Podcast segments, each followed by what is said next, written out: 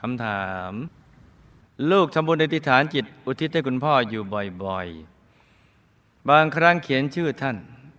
บางครั้งก็ไม่ได้เขียนชื่อท่าน อุทิศให้อย่างเดียว ผลบุญจะแตกต่างกันอย่างไรคะต้องเขียนชื่อนามสกุลคุณพ่อทุกครั้ง บุญยังจะส่งถึงท่าน แน่นอนกว่าไม่เขียนชื่อ ใช่ไหมคะเออเขียนชื่อกับไปเขียนชื่อเนี่ย อันไหนจะส่งถึงแล้วไม่ถึง มาฟังกันเลย ลูกทำบุญแล้วอธิษฐานจิตคุณพ่อบ่อยๆ แล้วเขียนชื่อท่านใส่ไปให้จะดีกว่าไม่เขียน